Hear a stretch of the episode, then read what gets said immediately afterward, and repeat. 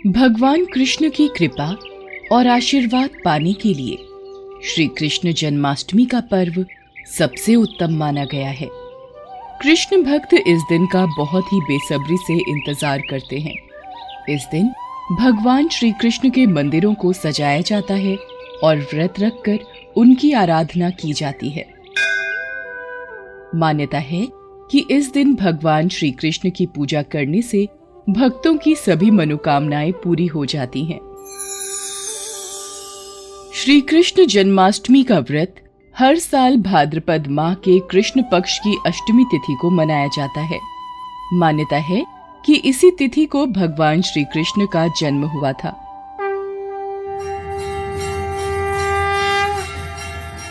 भगवान कृष्ण की भक्ति की कथाएँ बहुत ही अनोखी हैं। ऐसी ही कहानी एक बुढ़िया की है, जिसकी भक्ति भावना से उसे भगवान के आशीर्वाद से मोक्ष प्राप्त हुआ। एक गाँव में एक बुढ़िया रहती थी। उसका आगे पीछे कोई नहीं था। एक दिन उस गाँव में एक साधु आया। बूढ़ी माई ने साधु का बहुत ही प्रेम पूर्वक आदर सत्कार किया। जब साधु जाने लगा तो बुढ़िया ने कहा, महात्मा जी आप तो ईश्वर के परम भक्त हैं। कृपा करके मुझे ऐसा आशीर्वाद दीजिए, जिससे मेरा अकेलापन दूर हो जाए। माई, ये मैं आपको देता हूँ। ये आपका बालक है। ये गोपाल कृष्ण है। इसका अपने बच्चे की तरह प्रेम पूर्वक लालन पालन करती रहना।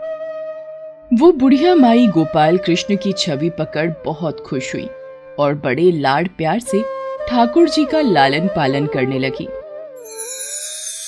मेरा लड्डू गोपाल दूध पिएगा, माखन खाएगा। चल, आजा, मैं तुझे झूले में सुला देती हूँ। मेरे लड्डू गोपाल को लोरी सुनकर नींद आती है ना? देखो बेचारी बूढ़ी माई लड्डू गोपाल को ही अपना बालक मानने लगी है। हाँ चलो अच्छा है। ठाकुर जी के रूप में इसे बालक मिल गया। गाँव के लोग भी इस लाड प्यार को देखते थे। इसी लाड प्यार को करते हुए बूढ़ी माई को एक दिन गाँव के कुछ शरारती बच्चे देख लेते हैं कि बूढ़ी माई मूर्ति को अपने बच्चे की तरह लाड कर रही है। नटखट बच्चों को माई से हँसी मज़ाक करने की सूझी। चलो साथियों आज इस बूढ़ी माई के साथ चालाकी करते हैं। देखो कैसे एक मूर्ति को बच्चा समझती है ये। बच्चे शोर मचाते हुए बुढ़िया माई की झोपड़ी के पास आते हैं। क्या बात है? इतना शोर मत मचाओ। मेरा बालक सो रहा है। अरे मैया सुन। आज गाँव में जंगल से एक भेड़िया घुसाया है, जो छोटे बच्चों को उठा कर ले जाता है और मार कर खा जाता है। तू अपने बच्चे का ख्याल रखना, कहीं भेड़िया इसे उठा कर न ले जाए। कोई मेरे गोपाल को हाथ भी लगा कर दिखाए, मुझसे बुरा कोई ना होगा। मैं यहाँ छड़ी लेकर खड़ी हूँ, कोई मेरी झोपड़ी में घुस भी नहीं सकता। बच्चे हंसने लगे। बुढ़िया ने अपने बाल गोपाल को उसी समय कुटिया में विराजमान किया और स्वयं छड़ी लेकर दरवाजे पर पहरा लगाने के लिए बैठ गई। अपने लाल को भेड़िए से बचाने के लिए बुढ़िया माई भूखी प्यासी दरवाजे पर पहरा देती रही। पहरा देते देते एक दिन बीता, फिर दूसरा, तीसरा, चौथा और पांचवा दिन बीत गया। बुढ़िया माई पाँच दिन और पाँच रात लगातार बगैर पलके झपकाए भेड़िए से अपने बाल गोपाल की रक्षा के लिए पहरा देती रही। कोई मेरे बाल गोपाल को हाथ भी नहीं लगा पाएगा। उसकी माँ अभी जीवित है। जरा देखूँ? हम्म सो रहा है ना? हाँ मेरा लाल तो गहरी नींद में है। यही झोपड़ी के बाहर बैठी रहूँगी, पर इसे कुछ नहीं होने दूँगी। भोली भाली बूढ़ी मैया का ये भाव देखकर भगवान कृष्ण का हृदय प्रेम से भर गया। मैया तुम्हारी कोमल भक्ति देखकर तो मेरा भी मन तुमसे मिलने को विचलित है माई। बूढ़ी मैया की कोमल भक्ति देख भगवान बहुत ही सुंदर रूप धारण कर वस्त्राभूषणों से सुसज्जित होकर माई के पास आए।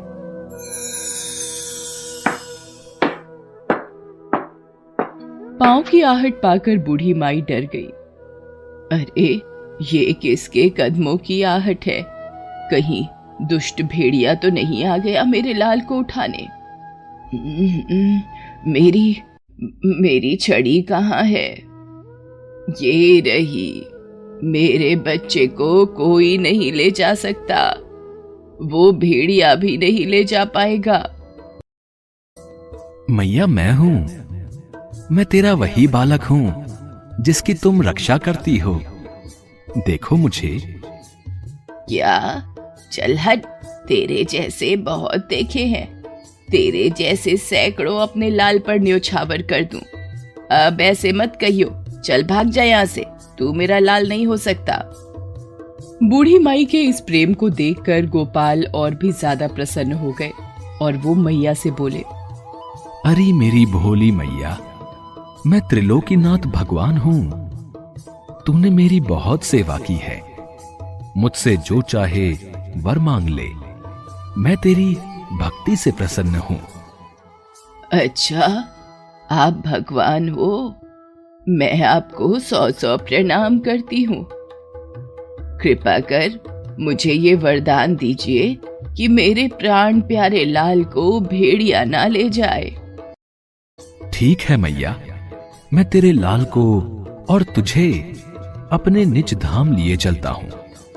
वहाँ भेड़िए का कोई भय नहीं है।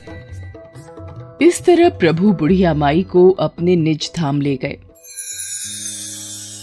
भगवान कृष्ण की लीला भी अद्भुत है। वो अपने भक्तों को कभी कोई कष्ट नहीं होने देते। कृष्ण के अनन्य भक्त जन्माष्टमी की तैयारियों में लग जाते हैं।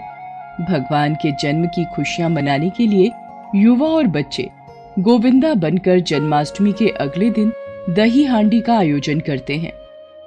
देश भर में जगह जगह चौराहों पर दही और मक्खन से भरी मटकियाँ लटकाई जाती हैं और गोविंदाओं द्वारा मानव पिरामिड बनाकर एक दूसरे के ऊपर चढ़कर इसे तोड़ा जाता है। श्री कृष्ण जन्मोत्सव पर पूरी मथुरा और वहाँ पहुँचे श्रद्धालु कृष्णमय हो जाते हैं। मंदिरों को खास तौर पर सजाया जाता है। मथुरा और आसपास के इलाकों में जन्माष्टमी में स्त्री के साथ साथ पुरुष भी 12 बजे तक व्रत रखते हैं। इस दिन मंदिरों में झांकियाँ सजाई जाती हैं और भगवान कृष्ण को झूला झुलाया जाता है और रासलीला का आयोजन होता है। इसी तरह पूरा देश जन्माष्टमी के त्योहार का आनंद लेता है। तो बोलो, जय कन्हैया लाल की।